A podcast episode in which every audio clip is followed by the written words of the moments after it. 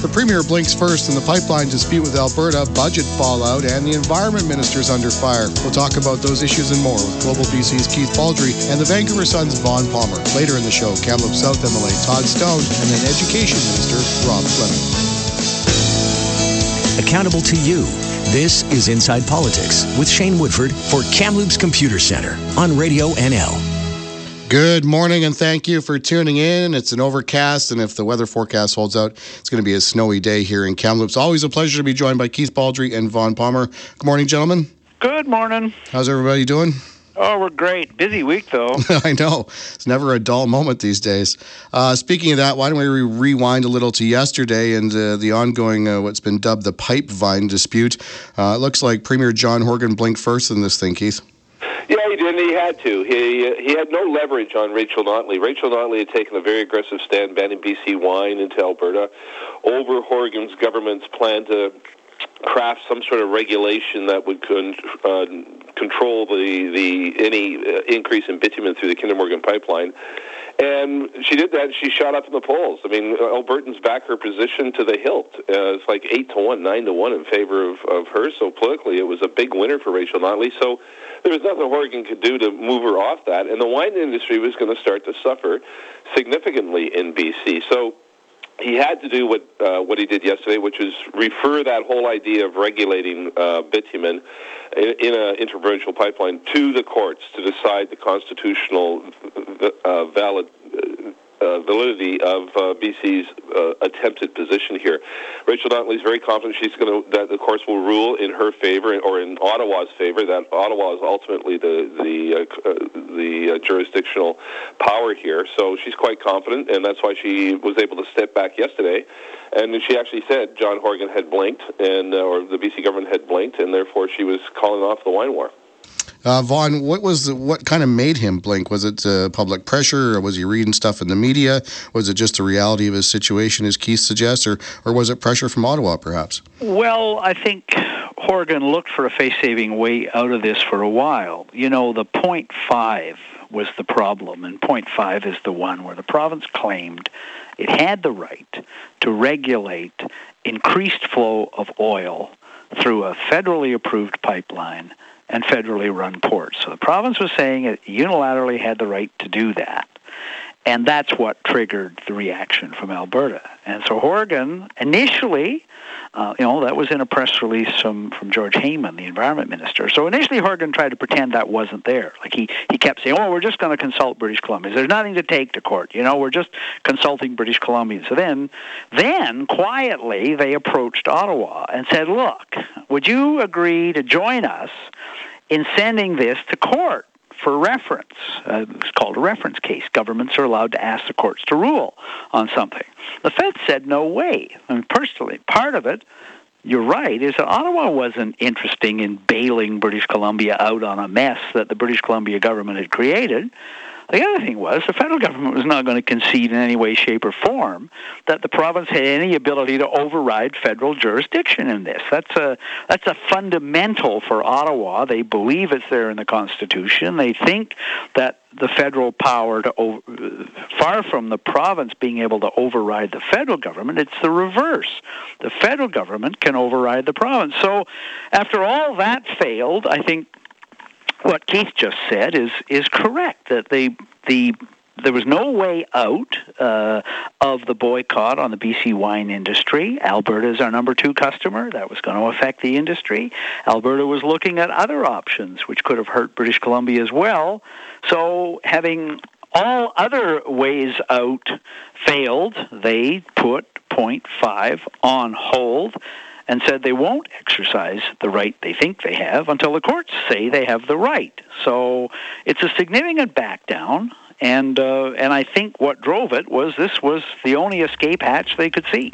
And as we speak, gentlemen, of course, uh, we're having an announcement uh, about Ottawa's childcare money, which we knew about several weeks ago, which was sort of mysteriously delayed uh, in sync with this dispute between B C and Alberta. Uh, things back off yesterday, and suddenly, magically, we have this announcement uh, happening, Keith. Yes, this is the one hundred fifty million dollars uh, over three years from the feds for child care. uh, had supposed to be announced some time ago. According to John Horgan, there was a scheduling conflict, which I didn't quite buy. Uh, but uh, magically, uh, this comes together uh, one day after the wine war ends. Ottawa was not happy with the fact that this was this wine war, the pipeline war, was happening. Uh, and I think uh, is is more than relieved that uh, it's been settled between the two provinces. But it's only been settled in that this has now gone to court. Uh, the Kinder Morgan pipeline issue is very much still in flux, still a hot-button issue in British Columbia. It is bound for major protests and other court challenges down the line. So it's good that the child care uh, announcement is going to be out of the way, and that's good news for, for B C. B C needs a lot of money from Ottawa, and it's going to be interesting if it continues to maintain its its uh, stance that it has control over this pipeline, uh, despite Ottawa's jurisdiction. Uh, I don't like the chances of B C necessarily accessing all those federal dollars uh, over the next three years. Uh, as a sideline to this pipeline dispute, uh, the Environment Minister, George Heyman, uh, getting absolutely hammered in the, in the legislature this week over a meeting he had, an anti-pipeline strategy meeting uh, that he attended at dinner, uh, and with the Liberals kind of saying, well, how much information did you pass on to these people about what your strategy will be as far as uh, battling Trans Mountain? Uh, some pretty serious kind of insinuations here, Vaughn. Uh, what's going on? Is Heyman in trouble? Well, it was interesting to see George Heyman standing next to John Horgan yesterday, looking somewhat chagrined. It was his press release, of course, that triggered this whole war. Horgan was actually out of the country when the press release came out. So there was George having to stand there, and, and while the Premier announced this, and uh, I was sort of looking at his face and going, I've seen that face on George Heyman before. That was sort of the expression he had on his face back in December when he had to stand next to Horgan when Horgan announced that the government was going to go ahead and build Site C. So, you know, I think it's a setback for Heyman. I think Heyman, to get straight what happened on the thirtieth of January, the Heyman's ministry provides a bunch of environment groups with the announcement in advance on the twenty-ninth. And the environment groups rustle up a bunch of press releases saying this is a wonderful thing, and those press releases start flowing out within minutes of the announcement on the thirtieth. Uh, you know, most of us kept them, and you can see from the time keys on. And the environmentalists are hailing this as a terrible blow to Kinder Morgan. One group said if they had stock in Kinder Morgan, they'd start selling it right now because this pipeline's not going to happen because of this provincial edict. Well, you know, then George Heyman that night goes to a dinner on Bowen Island with the anti pipeline pipeline crew. It's a a celebratory dinner for what Heyman has done earlier in the day. Well, you know, I see some environmental groups coming out yesterday with sort of trying to provide Heyman with cover and saying, oh, it's no big deal what they've done here, but it's a significant back down, and I do think it's a blow to Heyman's credibility. It seems to be about detail here, Keith. Uh, Mary Polak has come out and said, well, you know, it's not uncommon to give a heads up, but it would be just sort of the bare information. Uh, and the allegations here seem to be that Heyman perhaps passed on much more, and that, of course, may have had an impact on, on stocks. Uh, is there a potential here for something where he could be in serious trouble, or, or no?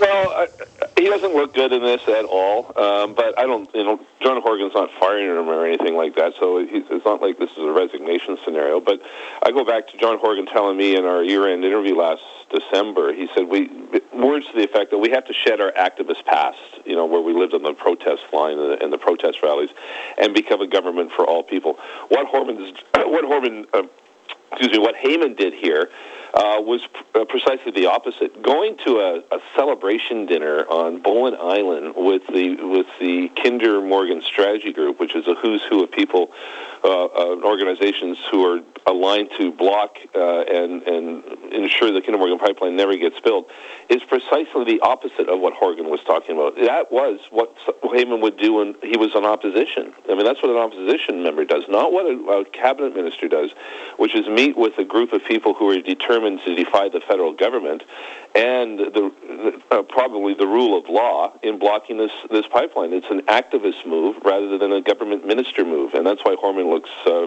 I think, somewhat terrible in this whole thing. All right, to finish off uh, this line of questioning, uh, just a quick question to both of you. Uh, can we put this issue to bed? Uh, is there going to be more fireworks between B C and Alberta? Obviously, the wine thing setting off a cavalcade of news stories. Uh, are we going to see another sort of round out there potentially, or no, Vaughn? Uh, no, I mean, look, this is not over by any means. This was a sideshow. The real battle against the pipeline continues. I think the, the you've still got a court challenge. We haven't heard from the Federal Court of Appeal. The province is talking about using other abilities to challenge this, legitimate, in court. And, of course, you've got, if the construction goes ahead and all the conditions have not been met yet, you've got the threat of blockading, protesters, people chaining themselves to bulldozers, and we still don't know how the federal and provincial government are going to re- react to illegal protests, although the Premier certainly yesterday indicated, Shane, that uh, uh, that he's at least wants to follow the law, which is encouraging with the provincial government that they're going to uphold the law. It's always nice to know. Last word to you, Keith. Yeah, this fight is just actually just beginning rather than uh, than ending. I mean, the N D P government's been in power for seven, eight months.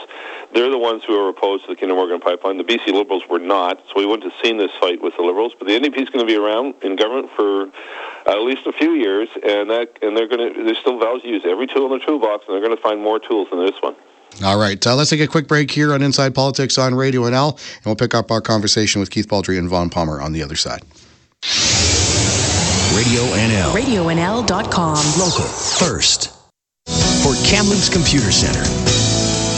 This is Radio N L's Inside Politics. Here's N L News Director Shane Woodford. Good morning and welcome back. We're talking to Keith Baldry and Vaughn Palmer. Uh, guys, as you know, because you were in lockup, we had the big provincial budget this week. A uh, very interesting one, the first full budget from the N D P provincial government.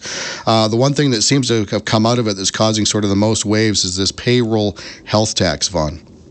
Yeah, the government is taking a bit of heat on this, uh, partly because it rejected the advice of its own panel that was reviewing Uh, the the right way to phase out the medical services plan premiums, and just went ahead and did this payroll tax. Uh, the the panel had suggested some other alternatives, and the New Democrats didn't take the advice. So there's some controversy around that. Having said that, I mean, I think people will be glad to be rid of medical services plan premiums. Mm-hmm. I think that overall the budget got a favorable rating, including from some business groups who no big fans of the N D P, but on balance, I think, uh, and they also got a favorable rating from the bond rating agencies, the debt rating agencies. Preliminary verdict is pretty good. So, you know, for an N D P budget, this one did pretty well. Uh, Keith, uh, on this payroll health tax, I mean, we knew that they needed to drum up money to pay for stuff, but obviously this is one of the ways they chose to do it.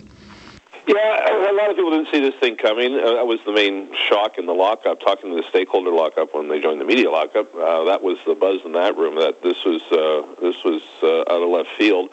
Uh, in retrospect, I think we should have seen something like this coming because uh, the budget could not withstand a, a close to two billion dollars hole blown away by eliminating M S P premiums. I mean, the money had to come from somewhere. Uh, it wasn't going to come from an income tax uh, increase. Uh, I don't think that was ever on the table. Uh, but uh, an employer health tax is now the reality. And you're going to see some businesses uh, complain about this. Carol James maintains it's a very small percentage of businesses that will be adversely affected.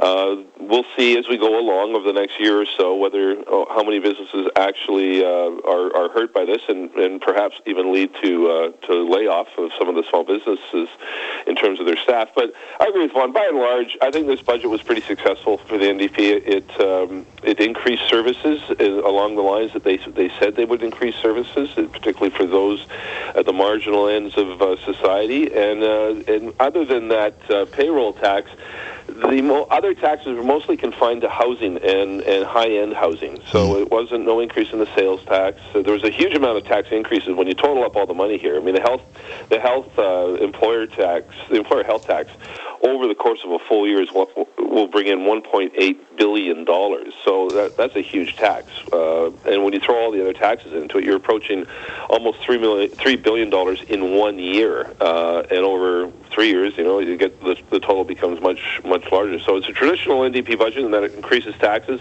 and increases services. But I think, by and large, uh, Carol James is going to get pretty good marks on this. Uh, as you mentioned, Keith, the other big initiative here, and we were all looking at it uh, ahead of time because it was teased pretty extensively, uh, was on the housing side to try and tackle the out-of-control housing market. We knew they were going to target speculation. Uh, they've tabled their plan with sort of an expanded foreign buyers tax, introducing a speculation tax. Uh, and I was kind of caught that Carol James uh, admitted they're looking to drive down prices, which has caused some concern out there, Vaughn. Yeah, because it's not surgery. The, the government wants to drive down prices without driving them down so far that they leave a whole bunch of homeowners underwater because they've got mortgages that are bigger than the value of their houses. Um, they want to kind of pop a, a bubble uh, for foreign buyers and speculators, but you know the, the great risk of doing all that is that you either put uh, depression in housing starts, or you uh, create a bit of a mini recession with homeowners who, because they don't feel rich anymore, they feel like their house is worth less than the mortgage, don't go out and spend as much. Um, that's it's happened elsewhere. The government doesn't believe it'll happen here, that it'll be that bad. But James is interesting. She's also saying they're going to monitor the situation. They're going to think about tweaking and changes in all this.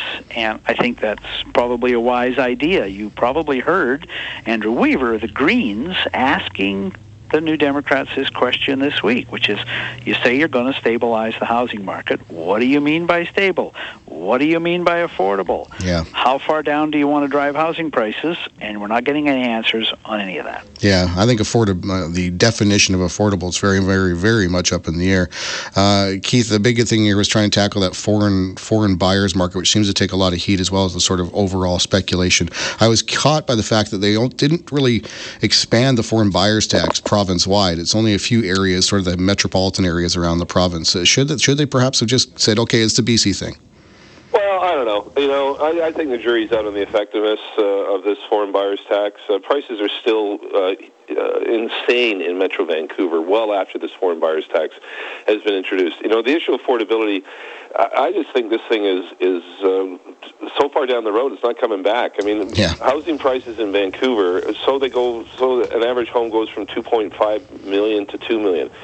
Well, so what? I mean, that is still unaffordable to people. People cannot afford a house, uh, a mortgage, no, north of a million dollars, and that's what we're looking at. I, I just don't see, I just never thought the government had the tools or the power to actually tackle this thing, uh, and again, without running the risk, as Vaughn says, of going too far and suddenly triggering a complete meltdown in the market, which have, would bankrupt a lot of people who've got high mortgages and suddenly would find themselves underwater uh, with their bank. So it's a, it's a precarious situation, and I don't think the, the N D P is going to fare much better than the Liberals. One other thing I'm keeping my eye on, Shane, is the N D P's action on the rental side, where the government does have some power, mm. where it can it exert rent controls and, and bans on, on rent evictions or demo evictions, and that's what we're looking for this spring. That was mentioned in the throne speech. It was mentioned in the budget, but the budget's not the place we, where this would necessarily show up. This would show up in, in amendments to legislation, and I think we're going to see that this spring. So I think there's going to be more action on the rental side than the ownership side. All right. Uh, we're almost out of time, but really quickly to both of you, and I'll start with you, Vaughn. Other than the big ticket items, ones that have grabbed the headlines, uh, anything else uh, sort of uh, beside that that, kept, that caught your eye in this budget? There's an awful lot of money in this budget that's not allocated yet. There's about six billion dollars over the next three years that they haven't allocated. Some of that is the safety margin, forecast allowances, contingencies, but a lot of it is unallocated spending money for priorities that have yet to be identified. Some of it will go to paying uh, wage increases for public sector unions. All their contracts expire next year. Some of it will go to Indigenous people, they've told us. Some of it, it's to address prov- promises that the New Democrats haven't kept yet. So there is a certain amount of room to move in this budget. There's probably some good news and some uh, spending stuff still to come, and that does give them some room to move as well, Shane, if there's a bit of a downturn in the economy. All right, last word to you, Keith. I'm going to pick something very minor um, and that has not been mentioned yet. Uh, I agree with Vaughn. Those are the big ticket items. uh, buried in the budget was a was a, a few paragraphs where the government, for the first time in a long time, has acknowledged it was going to be it's going to be expanding the public service by at least five hundred positions, and an acknowledgement in there that a number of those positions are tied to the the measures on cannabis. And to me, that's a, that five hundred figure may represent the number of people that are going to be hired to work in government-run cannabis stores over mm. a little while. So that just jumped out at me as, as sort of a minor thing, but interesting. For the government has been contracting itself for years uh, in terms of you just really don't expand the civil service. Now, for the first time, it's gone out of its way to flag that it's actually going to expand it by at least five hundred, which is a significant number of people. Yeah, the mayor here in Kamloops uh, referenced cannabis enforcement officers, so I don't know if that would be part of that or not. It would be part of that. That would be part of that. So yeah. it's a, it's a new growth area of government. Pun intended. Uh, gentlemen, always a pleasure. Thank you much.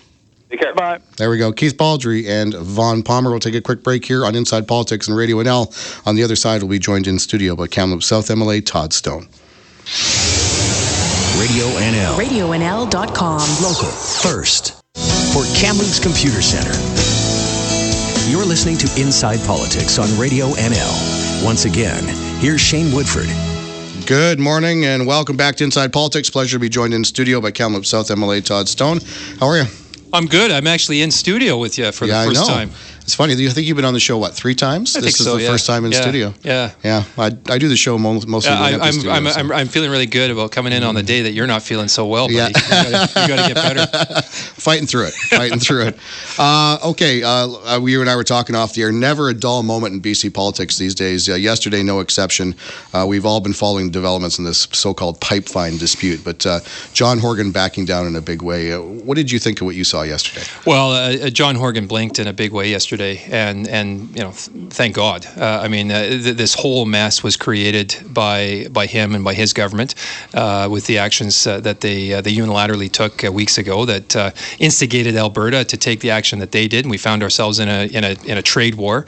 Uh, there have been uh, pretty significant consequences in the wine industry and and for uh, contractors that supply oil and gas and and uh, the energy sector in B C, and tourism operators were. Really beginning to feel it in the in, in the Kootenays uh, in particular, uh, and all of this was avoidable. Uh, now, uh, in, if that's not incompetent enough, now we learn that uh, there's, they're going to refer a question uh, of uh, jurisdiction to uh, to the courts, which seems to be enough to have pacified um, uh, Alberta in the short term. Although they're suspending their action uh, against the wine industry, they, they they didn't end it; they've yeah. suspended it. Um, what the heck is the question going to be? Uh, how long is this going to take? Uh, you know, what guarantee is there that this isn't going to, you know, fire back up again? Um, you know, I, I, I think they're they're very, very uh, poorly mishandling this file. And I, I, w- uh, I would assume the question would be around jurisdiction. I well, I, I, specifically around whether they can affect or impact the flow of bitumen. Right? Uh, and he was asked that question several times yesterday uh, and couldn't provide a, a direct answer other than to say they're going to consult with their lawyers and and uh, you know figure out what that question is going to be. This uh, this is going to cost a whole bunch of taxpayers' money. It's going to take some time. It's going to continue to to to, to create uncertainty, not just not just with respect to this this particular project, uh, yeah. but just generally uh, when you when you when you're a big uh, uh, multinational corporation looking to invest billions of dollars somewhere in the world. Uh, why in the heck would you invest in British Columbia today when you have a government that's changing the goalposts midstream on projects? That's uh, you know trying to do everything they can to you know prevent these kinds of projects from actually happening. So. Well, you were uh, I don't government. think we're I don't think we're out of the woods. Yeah. Well, you were in government. Do they have the power to stop a federally approved project? We don't believe they do. Uh, the federal government uh, has jurisdiction over the movement of of resources uh, across provincial b- uh, borders. That's that's fundamental to the Canadian Constitution, the economic union that we have in this country.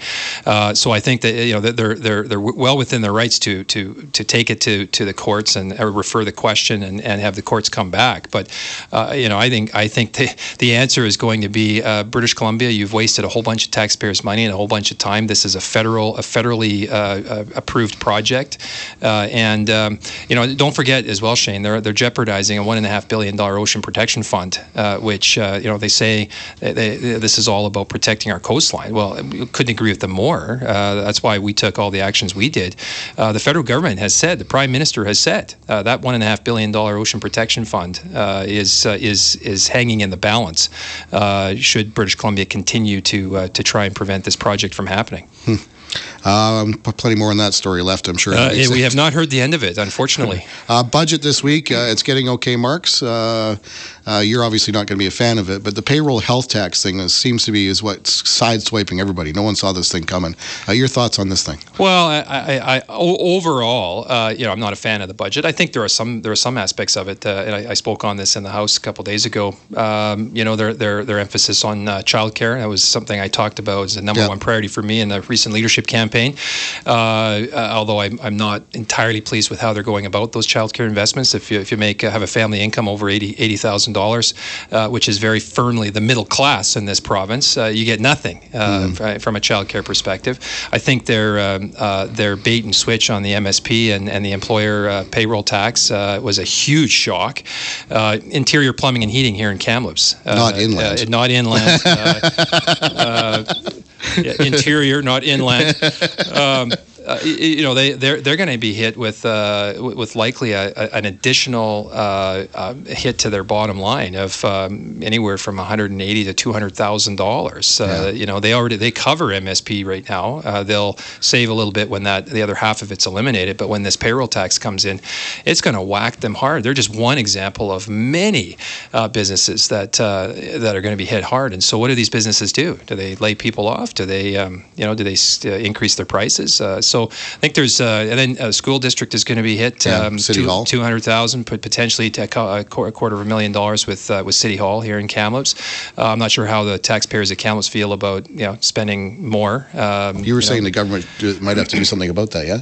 Well, I, you know, I, I think that uh, that John Horgan and the N D P are going to be in a in a in a corner pretty quick. Uh, I think I think local taxpayers here in Kamloops and across the province are going to say, you know, no, this is not uh, this is not on. Um, and you know, for a government that uh, that prided itself on uh, um, saying they were going to do more for education funding. Uh, they were going to, you know, put more into the school system. Well, not only have they have they not done that, uh, but uh, they, any additional funding that they may have put into the system from an operational perspective, they're clawing back in terms of these uh, these healthcare uh, premiums, uh, this payroll tax. Um, on the capital side, uh, you know, they're, they're they're planning on spending two billion dollars in capital um, uh, in, in, for for schools around the province over a three-year period. Uh, that was similar to what we, uh, the same as what we. we had proposed over a three-year period. They're going to spend one hundred twenty-one million dollars less on school capital in this forthcoming year mm. uh, than we had planned.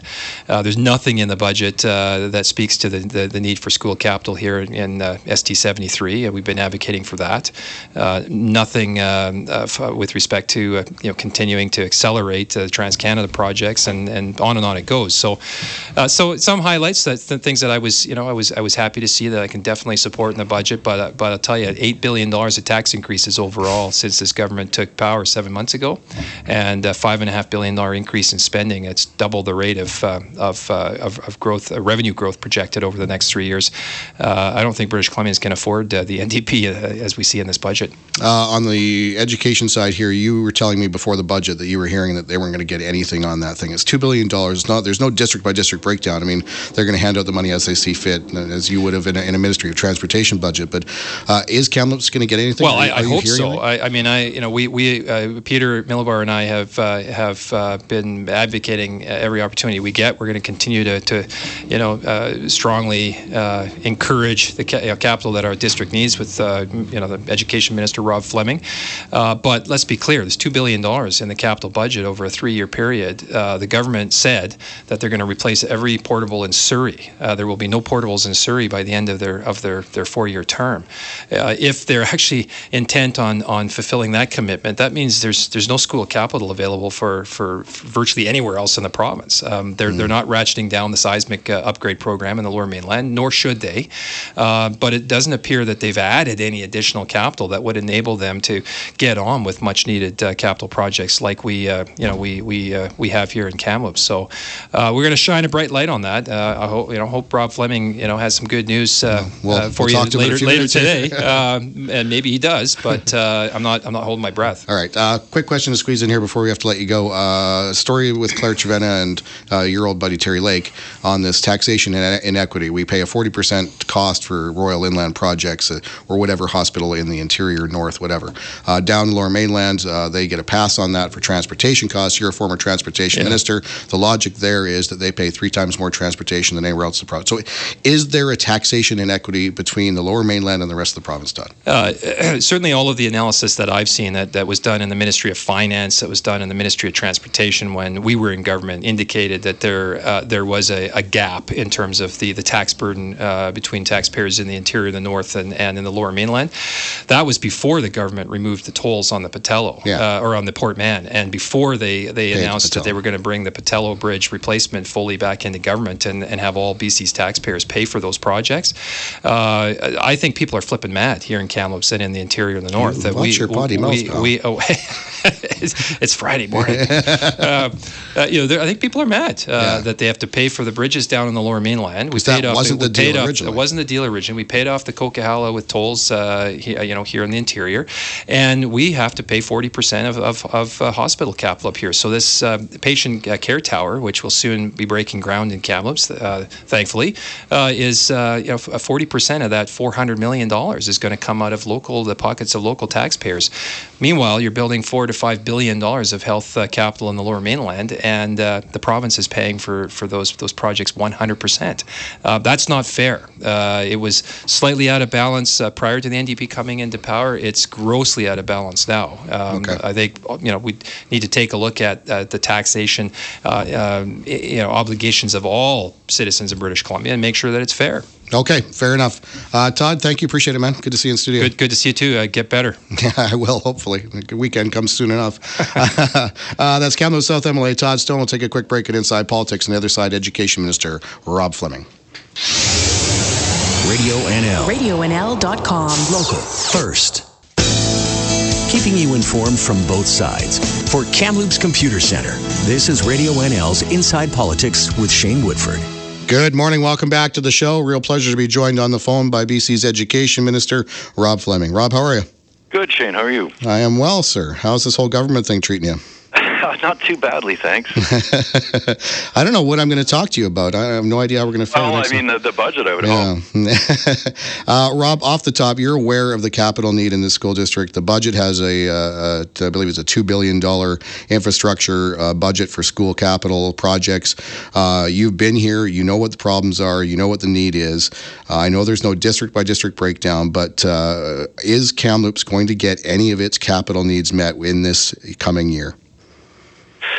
We're working on that right now is the is the short answer. And the difficulty here is while we have the highest uh, amount of capital in a in an education budget in, in generations and possibly in history in B C at two billion dollars over the next three years, uh, we have incredible demands all over the province. And the, the, the specific problem for Kamloops um, when I got sworn in as minister on July eighteenth was that we expected to find a number of projects, including some of the capital priorities that Kamloops has had for years and years and years, to be at some stage of development, uh, you know, maybe even in, as advanced as the business case, case stage of development, and there was nothing. The cupboard was absolutely bare, and it was left that way by the last government. So what we have done to get us closer to an announcement with Kamloops is uh, have our staff uh, work very closely uh, with Kamloops Thompson District.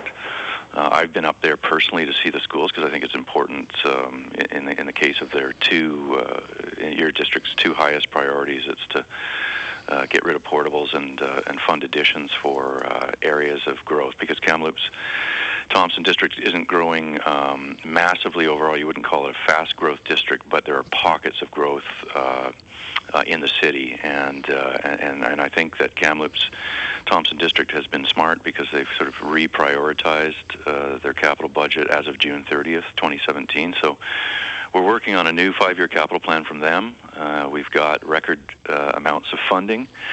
and uh, we've been on the ground and have staff working really closely with the district. So I think things are aligning really, really well, and I hope to have something to uh, to give to you exclusively, Shane, of course. Uh, vision. Good. You've been coming short on that end ever since you've been in government. Disappointing me. Uh, seven hundred kids, Rob, here in the last two years. Unexpected kids. Uh, not what they were planning for. Uh, all part of this migration out of the Lower Mainland, as I'm sure you're aware. Schools here are jammed. If you can't get a project uh, like a brand new school on the drawing paper uh, ASAP, uh, is there money there for them to open older schools, to tide them over? Because uh, I've heard firsthand from this district, if they don't get their capital needs met by next September, they're fully, I mean, they're saying it's a crisis mode now, but they're going to be broken by then. Yeah, there's actually districts open, reopening closed schools right now, and in, in my own district where we have some uh, migration from Vancouver as well here in Greater Victoria, uh, they're contemplating opening a couple of schools that were closed uh, uh, ten years ago. Uh, Prince George, which closed something like twenty schools under the previous government, uh, reopened its very first school in uh, in September this year. They may be looking at that again next year. Uh, and you're right, it's not it's not just because of the uh, smaller class size caps from the uh, Supreme Court decision that reversed the previous government's um, sixteen years of, of, of taking funds out of the school system uh, and put some limits on the class sizes. It's also because of uh, what's going on in, in, in the province. It's uh, you know, and that's why our budget is trying to address the real estate crisis too. That was an area of, of deep neglect by the previous government in the Lower Mainland, and uh, so we'll we'll have to see. But what I am uh, very optimistic about is that uh, we're going to uh, get to investments a lot more quickly uh, when it comes to uh, school infrastructure. It's not just that we need to create new spaces. The deferred maintenance from the previous government as well. We have we have a lot of schools Uh, sliding into a poor facility condition index, and uh, we've got a huge backlog of seismic projects. So, look, since September first, uh, we've announced three hundred million dollars worth of investments in schools. Um, this is a record level of getting to approvals, and I'm working with Carol James, uh, the finance minister, Uh, and others in the government uh, who uh, know the needs of communities like Kamloops, uh, appreciate the value of uh, schools and how important they are to community building and anchoring a neighborhood. And uh, and look, Premier Horgan has said uh, he wants to get rid of portables uh, in school districts uh, like yours and fast-growing districts as well, uh, because there's kids in B C right now whose entire school careers are being spent in uh, portable buildings. We can do a lot better than that in B C. Uh, on the budget side, again, Rob, this uh, this uh, payroll health tax, uh, as you may or may not be aware, we've been kind of figuring out what the costs are uh, in various sectors. Uh, we did a story this morning here with the Kamloops Thompson School District, uh, basically saying that it's going to wipe out all the savings they anticipated from scrapping the M S P, and by the time the year twenty twenty-one rolls around, uh, they're going to be shelling out about two hundred thousand dollars, two hundred fifty thousand dollars on this thing. Uh, is there any way you can address that? Exemptions, uh, help? Uh, is it just the way it's going to be? What's your take? Well, we're gonna we're gonna look at that, and we have some time. And the good news for um, the Kamloops Thompson District is that when you compare the cut we made uh, in the M S P, which we're letting the school district uh, sector keep entirely, the last time they paid full M S P for all the employees was uh, twenty sixteen seventeen, and that was uh, five hundred thousand dollars. So the district for the coming fiscal year will have uh, a net increase, if you will, uh, an additional Uh, five hundred eleven thousand dollars, I believe, uh, to spend on learning resources in the classroom for kids. And we've also let the um, districts keep uh, money from uh, the Next Gen Computer Network. That's an extra ten million dollars going into the school sector. Pension contributions that have been over-contributed to, instead of clawing that back, Uh, we're letting school districts uh, keep that money too. Uh, we don't want them to spend it frivolously. We want them to, to put it into learning resources for kids. Uh, that's what parents would expect. And uh, unlike the previous government that clawed back uh, money uh, at every chance they could and called it, you know, low-hanging fruit, I think was the euphemism Christy Clark created, we believe in returning savings to the school district so that they can spend them on kids and, and, and to drive improvements in our education system. All right, uh, final question to sneak in here before we have to let you go.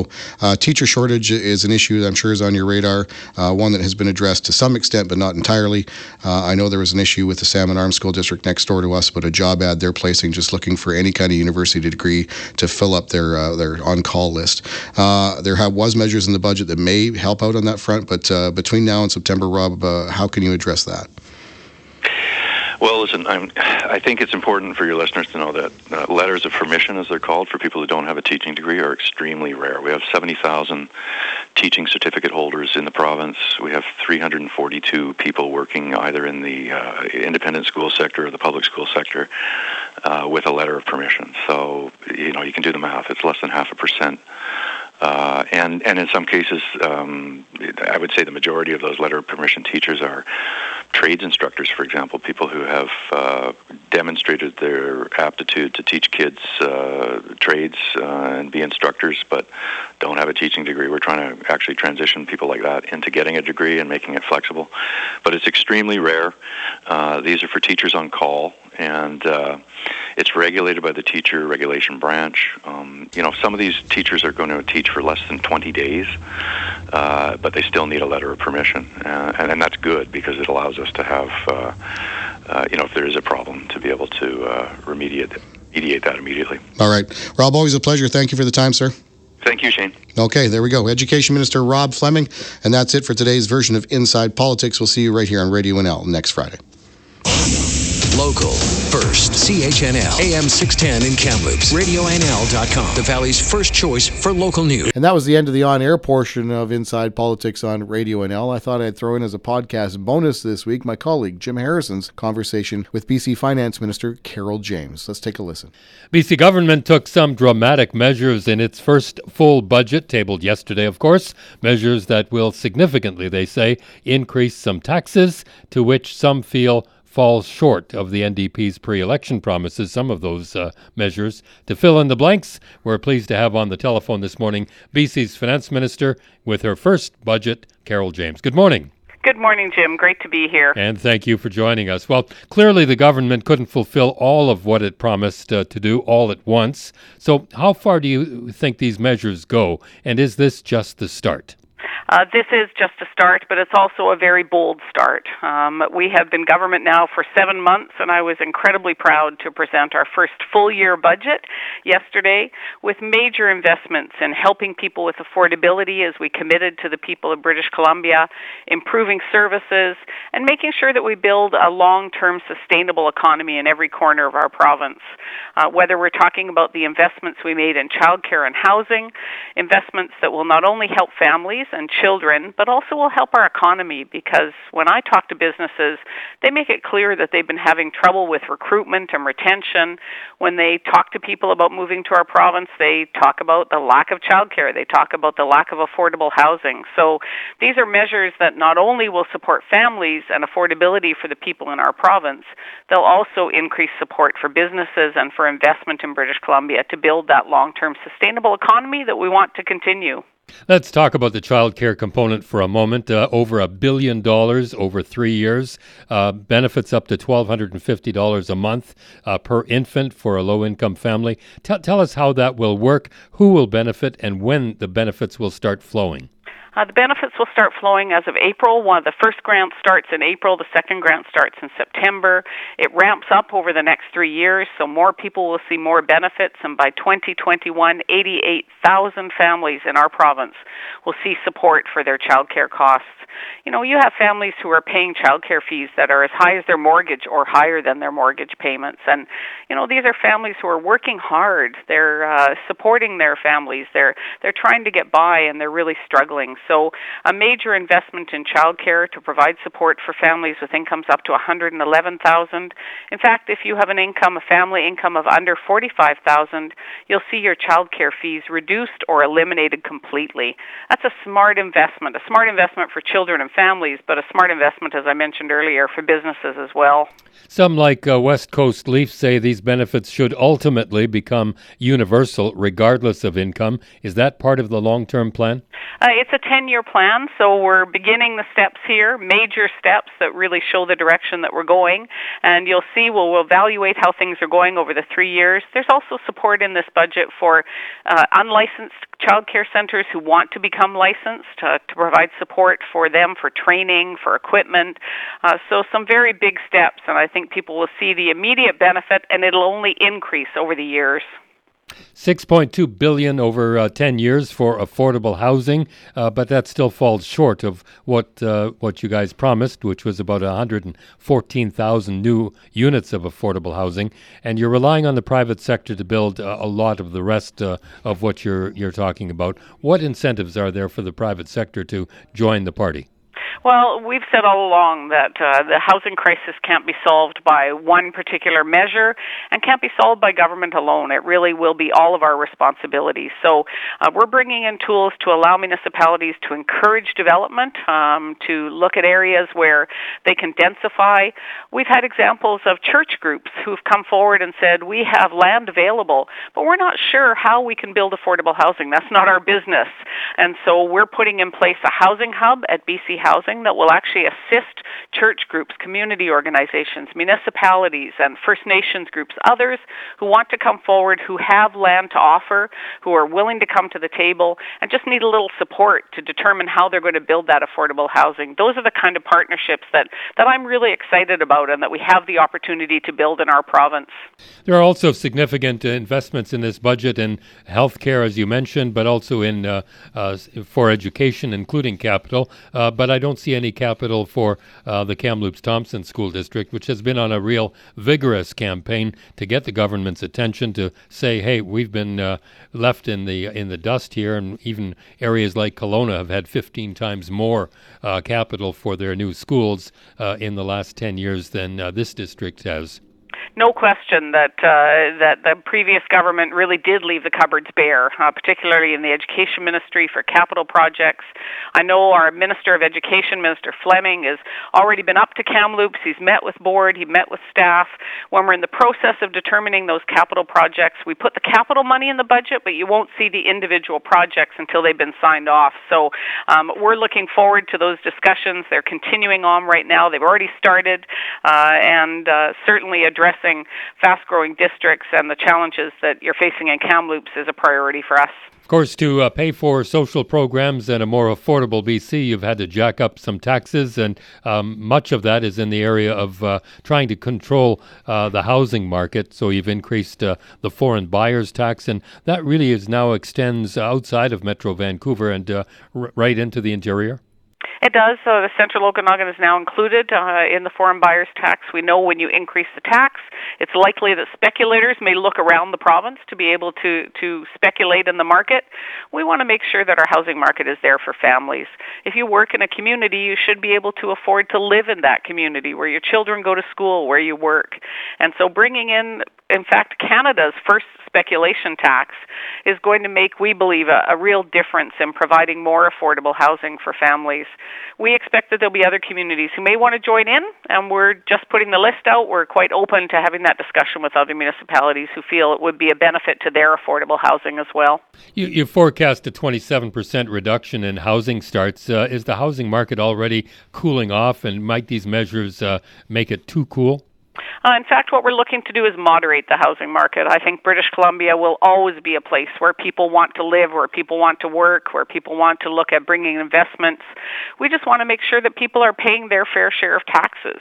Uh, if people are avoiding taxes, if they're leaving their homes vacant and um, just using it as a as a stock market, um, we want to end that because we think that British Columbians uh, deserve to make sure that everyone is paying their fair share. That's really, you know, a premise that everyone believes in in our province.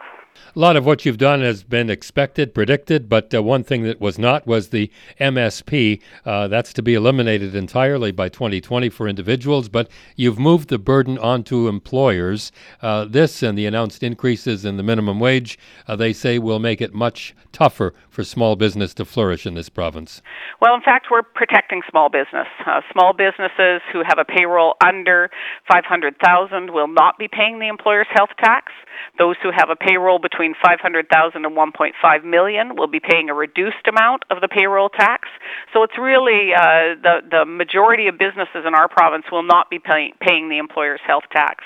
Let's also remember that we reduced M S P premiums by fifty percent this January, and that means a one point three billion dollars savings for businesses and for individuals uh, that occurs in the twenty eighteen year. So we believe this is a fair approach. It gets rid of a regressive tax that is tough for businesses to administer. They've told us that. Very tough for individuals. When you make sixty thousand dollars or you make a million dollars, you pay the same M S P premium. And we're the last province in this country that has an M S P premium. So getting rid of it and moving to an employer's health tax, as other provinces have done, we believe is a fair approach. We're protecting small businesses. We lowered the small business tax rate in September as well. So we're continuing to look at how we can ensure that we have a competitive uh, environment for businesses and that we protect small businesses who really do create the jobs in our province. And and that's the rub, I guess, and that's where the opposition will come in and chime in and ask where the measures are to promote economic and business growth. Uh, you mentioned a couple of them, uh, and create the jobs needed for a growing province to help pay for all of those uh, programs to make B C more affordable. Are, are there any measures in the in the budget that you can point to that will grow the economy? Well, in fact, that's critical. I couldn't agree with you more. We need to ensure that we have a long-term, sustainable, uh, strong economy in here in British Columbia. That's why we've been fiscally responsible in this budget. It's why we have balanced the budget. We, in fact, have surpluses uh, each year. We built in contingencies for the just-in-case. An outside force uh, has an impact on our economy. And as well, we're eliminating P S T on electricity for businesses. That gives them the opportunity to be able to make further investments and to save dollars. We have a competitive tax environment when it comes to our corporate tax and our small business tax rate. And as I mentioned earlier, the investments in housing and childcare are business investments as well. Just want to back up and clarify one point. The foreign buyers tax increase, uh, does that now apply to Kamloops? Because I've seen two stories, one that it applies to the central Okanagan, another that includes uh, a reference to Kamloops. So I just wanted to clarify that. no, no Kamloops. They Perfect. May decide that they want to join in, um, but uh, not at this point. Why did you decide to omit Kamloops? Uh, we looked at the major urban settings uh, to begin with, and uh, settings that we believe they're close enough to the Lower Mainland that when you increase the tax, people will look at uh, at moving their speculation dollars. Uh, but as I said, we're certainly open to communities who want to come forward and be part of the the, uh, the tax. You, uh, your budget includes a razor-thin uh, surplus, and you've predicted a couple of more to come. Just wondering, is how much wriggle room do you have uh, if you have another big fire season? Uh, presumably, we're back into deficit. That's really important to make sure that we're building in those contingencies. So over five hundred million dollars in the upcoming years uh, when it comes to contingencies and forecast allowance. We put in a growth rate lower than the Independent Economic Forecast Council has predicted. So again, that gives us some room. Uh, so we have been prudent in our budgeting. We've continued to make sure that those protections are built in um, because it's important to make sure that we're looking after tax dollars well. Well, plenty of to debate in the days and the weeks to come. B C's Finance Minister, Carol James, and the N D P's first full budget. As always, appreciate talking to you and you taking the time. Thank you so much, Jim. Always good to talk. Another perspective on this budget and what it might offer the Kamloops area when the Jim Harrison Show returns. And that was Jim Harrison talking to Finance Minister Carol James, and that's it for Inside Politics. We'll see you next week.